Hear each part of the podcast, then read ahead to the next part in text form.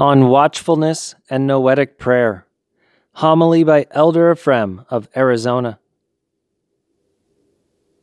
The watchful fathers labored greatly in order to find the grace of God through prayer. This is why we, their children, owe them eternal thanks, for they showed us a road which leads the soul to union with God. One wonders and says, But how is it possible for people, and especially for monks and priests, to live spiritually and satisfy their spiritual needs without prayer, which our watchful fathers gave us out of their experience?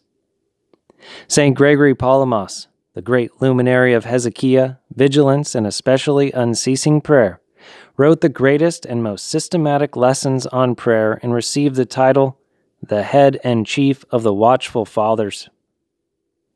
When he lived ascetically outside the great Lavra on Mount Athos, together with his Synodia, he had a vision in which he saw that he had before him a vessel like a pitcher, which contained a liquid material. It was so full that the liquid was overflowing and was going to waste. That beautiful white beverage which was within the vessel looked like milk. A man of sacred appearance said to him, Gregory, why do you let so much spiritual material overflow and go to waste, instead of giving it to those who need it? The saint, of course, understood that it was the grace of God. It was that spiritual material and drink which he had within himself as the grace of God, as wisdom, as experience, as watchfulness, as the gift of speaking. Why do you neglect these gifts, he said, and confine them here in this place instead of imparting them to the weak, the hungry, the starving, the thirsty people? Indeed, years later, with God's help and guidance, of course, he found himself among many people, and he dispersed spiritual benefit and quenched the thirst of souls in need. Even when he was in the world, he prayed by himself. He practiced hesychasm alone in his cell, and only on Saturday and Sunday did he attend the liturgy. All the other days of the week, he confined himself to his cell and did not go out at all. He neither ate nor drank. Only on Saturday did he break his silence and go to the divine liturgy. After receiving communion, he would go to the refectory and speak with the fathers and the brethren. Then once again he kept silence from Sunday afternoon until Saturday. These great fathers taught us that when a person's soul is attacked by thoughts that are filthy, proud, egotistical, blasphemous, sinful, etc., the soul must struggle to expel the thoughts with anger and wrath, as well as with the prayer and rebuttal. It is not enough to employ only anger and wrath against evil fantasies and thoughts. It is absolutely necessary for the person who is being fought against to pray with the unceasing prayer, with the invocation of the divine name Lord Jesus Christ, have mercy on me. According to the Fathers, the name of Christ has restorative power within it. That is, this prayer of Christ has power to restore the soul which has fallen low and has become weak, which has become negligent and has sinned. There are days and times in the life of a spiritual person when he feels an emptiness within himself, a weakness of soul. Something is missing. Something within him has left, and he does not quite know how to come to himself, how to bring back the initial strength and grace which his soul had. He does not know how to bring back the fullness which he lost. In this case, the Holy Fathers teach us resume the prayer. Begin prayer again, either with the mouth with the mind or with the heart, and this lost fullness will return. You will find it again, provided that you force yourself to pray. It is of great value when a person does not stop the prayer. But when one is working, someone will object, the mind is scattered here and there. Nevertheless, it is possible to say the prayer very well with the mouth at such a time, discreetly and quietly, and thus to restore the feeling of grace to his soul. Our fathers have left us a great inheritance of limitless value, which cannot be measured, weighed, or calculated. This inheritance is called watchfulness. Watchfulness means attention to thoughts, fantasies, and the movements of the senses. It is a spiritual strength that opposes evil. It is clear perception, that is, the nous sees temptations from afar and flees, taking the appropriate safety measures. It is when the nous oversees the heart and the thoughts coming in and going out of it. Before the Holy Fathers, those teachers of watchfulness, systematized noetic prayer, monks occupied themselves primarily with virtues belonging to praxis. Asceticism done with the body is called praxis, whether it is fasting, abstinence, prostrations, vigil, the church services, obedience, humility, etc. They called this praxis somewhat beneficial, while they called watchfulness greatly beneficial. From the 14th century onward, prayer began to be systematized and organized by the Fathers. They left writings about prayer. They made known the work of watchfulness as something necessary for the perfection of man.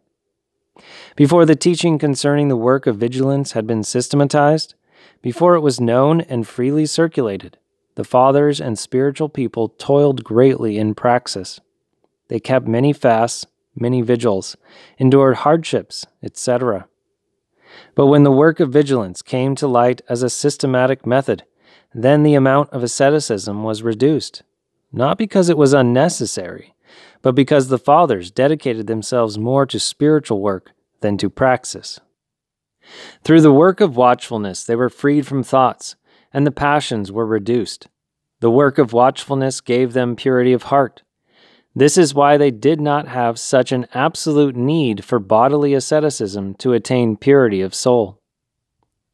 For this reason, we monks must not lay aside this prayer, for it is guaranteed to bring benefit 1000%. For when the work of watchfulness purifies the nous and heart and gives prudent care to the exterior senses of the body, as well as to the interior senses of the soul, then a monk does not need much asceticism to attain the same goal. Asceticism through praxis is a helpful means towards watchfulness. For this reason, the Fathers, in part and according to their strength, also exercise themselves in asceticism through praxis in order, of course, to help the work of watchfulness. But for the most part, they pursue the work of watchfulness, because prayer and watchfulness teach the most thorough lessons about spiritual matters and theoria. The work of watchfulness leads the watchful person to theoria, from theoria to wisdom, from wisdom to love, and it is from love that divine eros proceeds. Purity was a natural result of this work of watchfulness. Purity of both soul and body came on its own. While in physical asceticism the fathers exerted themselves to death and suffered greatly, the work of watchfulness took away most of the labor and toil. The work of watchfulness led the watchful fathers to freedom from care, for they saw that caring unduly for many things in various matters is a serious obstacle to the pursuit of watchfulness because it gives birth to thoughts. Thoughts draw the attention of the nous away from prayer and theoria. For this reason, the Fathers call the care of things which are unnecessary and superfluous spiritual tuberculosis. Cenobites live under obedience. A natural consequence of obedience is freedom from cares for the one who obeys. For as long as I practice obedience, and as long as someone else bears the concerns, I can have peace and tranquility, carrying out only my diakonima. When I carry out a diakonima, I consider that beyond this I do not need to worry about anything else. I can combine my work with prayer very well. If I see that my nous is unable to attend to the handicraft with prayer because it is distracted by many things unrelated to the duties it has at its diakonima, then, out of necessity, I will begin the oral invocation of the name of Christ, saying in a whisper, Lord Jesus Christ, have mercy on me. When the mouth prays and the hands work, the work has twice the grace the grace of obedience and the grace of prayer. Obedience gives us a reward for our work, while prayer sanctifies it. Any work escorted by prayer has a special grace. In the monastery of Tabennisi in Egypt, there was so much stillness that they called it a necropolis, a city of the dead. By this they meant that the fathers were so silent that it was as if they were not living people, who have need of speech and bustle. Furthermore, since they had this stillness, they certainly had the time to say the prayer or to be occupied with theoria of God. It is clear that someone who loves stillness has understood the benefit of stillness in prayer. We do not know the benefit of being vigilant with our thoughts. We do not know the value of silence. We have not found out how much benefit comes from remaining in stillness in our cell. A monk who lacks prayer feels empty unless he has not tasted the benefit of prayer and does not realize his emptiness. If a poor man never had anything, he is not troubled. But if a monk who has been taught the prayer becomes neglectful and loses it, he knows his loss and is troubled. Therefore, monks must pray not only to carry out their duty as monks, but at the same time to be monks indeed. Not just monks in name and outward appearance, but also inwardly. According to the watchful fathers, one is not called a monk if he does not have this hidden work within him. Therefore, we too must compel ourselves to pray for our soul to be full of benefit. Only then can we consider ourselves to be monks. Just as someone could wonder how a body could live without a soul, likewise, a person experienced in prayer would be at a loss and say, But how can people live without this spiritual nourishment? The watchful fathers tell us that those who pray in this manner acquire great gifts. Through fasting, prayer, abstinence, and vigil, we are given grace, the very grace of the Holy Spirit. The grace of the Holy Spirit has many forms and many sensations. The Holy Spirit, through advanced prayer and the work of watchfulness, bestows the grace of tears, the grace of joy, the grace of foresight, the grace of teaching, the grace of the apostolic charisma, the power of forbearance, of patience, of divine consolation, of great hope, the grace of divine eros, of theoria, of rapture. We, of course, are continuously being taught, and the more we are taught, the more our obligation to God and the Fathers increases. Our passions of soul and body are remedied in proportion to the progress we have made in prayer and the benefit we have received from it. The healing of one's passions and weaknesses marks how much a person has advanced in prayer. Consequently, we must compel ourselves. We must constantly urge ourselves not to forget the prayer, not to neglect it. When we notice that the prayer has sprung a leak, has weakened, and begins to waver and stumble, it is necessary as quickly as possible to strive to correct it, to work with diligence, to restore strength to our prayer. How will this be accomplished? The soul must collect itself immediately, must concentrate, tighten the belt, as we say, and vigorously begin to pray. It must drive away thoughts, expel worries, free the mind from distraction, and say, I will occupy myself with a prayer now. And when we occupy ourselves with it in this way for a while, we shall soon feel the power which proceeds from diligence in prayer. Prayer is the catapult against the demons, against the passions, against sin, and in general against everything that opposes us on the road of salvation. If you call prayer a harbor, you are not mistaken. For in the harbor, a small boat which was rocked by the storms finds its peace, salvation, and safety.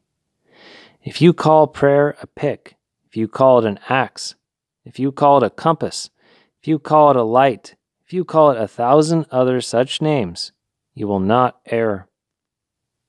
Therefore, we monks must not neglect it at all. There are lay people in the world, mainly women, who occupy themselves with the struggle extensively in prayer. Even though they have cares, they have children, they have work, they have so many obligations, yet they find time to pray and to meditate upon the name of God. What do we have to say for ourselves? since God has given us so much liberty and freedom from cares. What do we have to say for ourselves? When we neglect prayer and say it so weakly that its weakness allows the disease of sin and the passions to crush us and make us ill. Do thoughts war against us? Prayer is a great weapon. The attraction of sin pulls the mind towards evil. But when the mind takes hold of the axe of prayer and lifts it and begins to chop, it uproots even the hardest of thoughts. As long as one gets a good grip of the axe and wields it skillfully, it really brings about wonderful results. But the devil knows this. He hinders us from saying the prayer so that he can capture us more easily. He brings negligence upon us. He brings us cares. He brings us a thousand and one obstacles with the sole aim of hindering prayer. As experience has shown many times, the demons shudder at the name of Christ. They themselves admit, through people's mouths, that they are burned when a person prays. There was a monk who had fallen into so much negligence that he not only abandoned his rule but was also ready to return to the world. He went to his homeland, the island of Cephalonia, where people possessed by demons streamed to be healed at the shrine of St. Gerasimos. Since he was near the shrine, he also went to venerate the saint. But a possessed woman met him on the way and said to him, Do you know what you're holding in your hand? Ah, if only you knew what you're holding in your hand, you wretch! If you only knew how much that prayer rope of yours burns me! and you just carry it like that out of habit, as a formality. The monk stood thunderstruck. It was from God that the demon spoke like that. The monk came to himself. God enlightened him, and he said to himself, See what a fool I am. I hold in my hand the most powerful weapon, and I can't even strike one demon. Not only am I unable to strike him, but he drags me captive wherever he wants. I have sinned, my God. And at that very moment, he set out in repentance for his monastery. Once he got there, he made a good beginning again. He made so much progress in the prayer and in the monastic life in general that he became a model for the benefit of many others. I, the lowly one, also had the chance to meet with this elder. All you ever heard him say was, Lord Jesus Christ, have mercy on me, unceasingly. If you said something to him, he would answer with a few words, and then his tongue immediately returned to the prayer. That is how accustomed to it he was. That is how much it had changed him. And imagine that the value of the prayer and of the prayer rope had been revealed to him by the devil, involuntarily, of course, according to the judgments and the unfathomable plans of the Most High. Let me tell you another similar story. When we were at New Skete, when my elder Joseph was still alive, a young man who was possessed came to us. The elder, out of compassion, welcomed these unfortunate people. They stayed as long as they liked, and then left of their own accord. These people are not able to stay for long in one place. All those who lack consolation from God within themselves seek it by moving from place to place, and from one group of people to another. This young man had the demon of a prostitute. When it seized him, his voice changed into the voice of a common woman, and he said things which it is shameful even to speak of, as the apostle says. He was a barrel maker by trade. He stayed in our synodia for some time, and during the work hours he came to help however he could. On the third day he said to me, Father, won't you teach me to carve prosphoron seals too? Those barrels I make are hard work, and I've got this thing inside me that constantly disgraces me. I will teach you, my brother. May it be blessed. Look, this is how you do it. The tools are here, the wood is there, and the samples are in front of you. You will work at this bench. The only thing is that, as you see, all the fathers here in this synodia don't talk. They are always saying the prayer. I said this to avoid, as much as possible, idle talk and distraction from prayer. But also something else crossed my mind at that moment.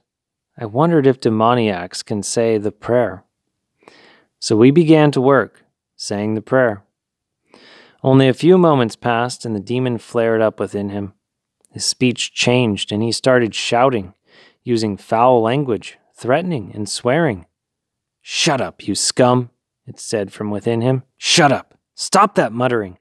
Why do you keep saying the same words over and over again? Quit saying those words. You make me dizzy. I'm fine inside you. Why do you want to disturb me? It went on like this for a while. It tormented him.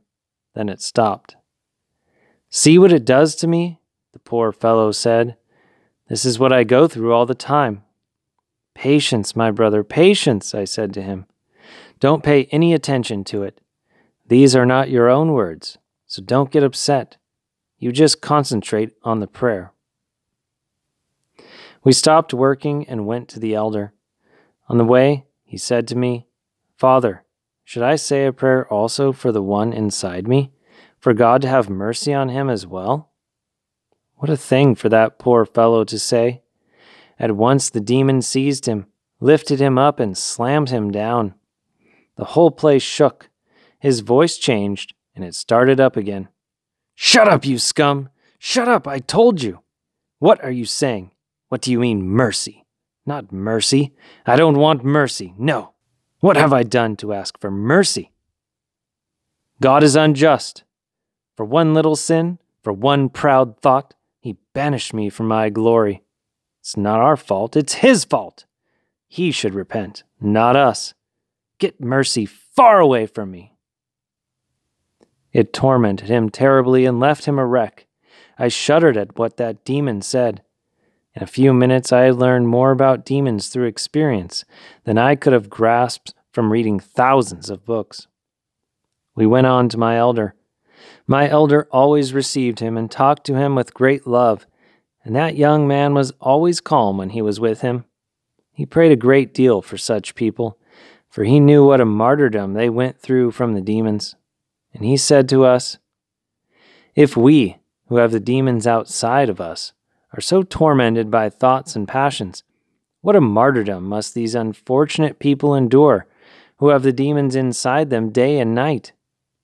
And shaking his head sadly, he concluded, Perhaps they are going through their hell here.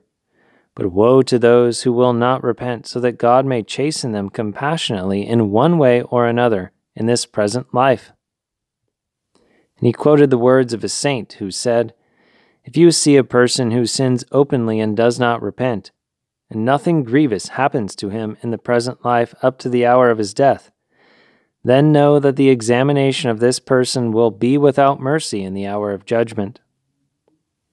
As the elder said these things, we regarded that troubled brother with more and more sympathy. During the services, he did not come inside the church with the fathers, but wandered around outside on the rocks with his prayer rope and kept shouting out the prayer continuously Lord Jesus Christ, have mercy on me. Lord Jesus Christ, have mercy on me. Lord Jesus Christ, have mercy on me. The whole place echoed with it. He had experienced how much the prayer burns the demon, and as he roamed around the rocks, incessantly saying the prayer, suddenly his voice would change and the demon would start. Shut up! I told you, shut up! You're choking me! Why do you stay out here wandering around the rocks and muttering? Go inside with the others and stop this muttering. Why do you keep repeating the same thing day and night and not give me a moment's rest? You've made me dizzy. You've scorched me. You're burning me. Don't you understand? And when the time of temptation was over, he would go back to the prayer with the prayer rope Lord Jesus Christ, have mercy on me.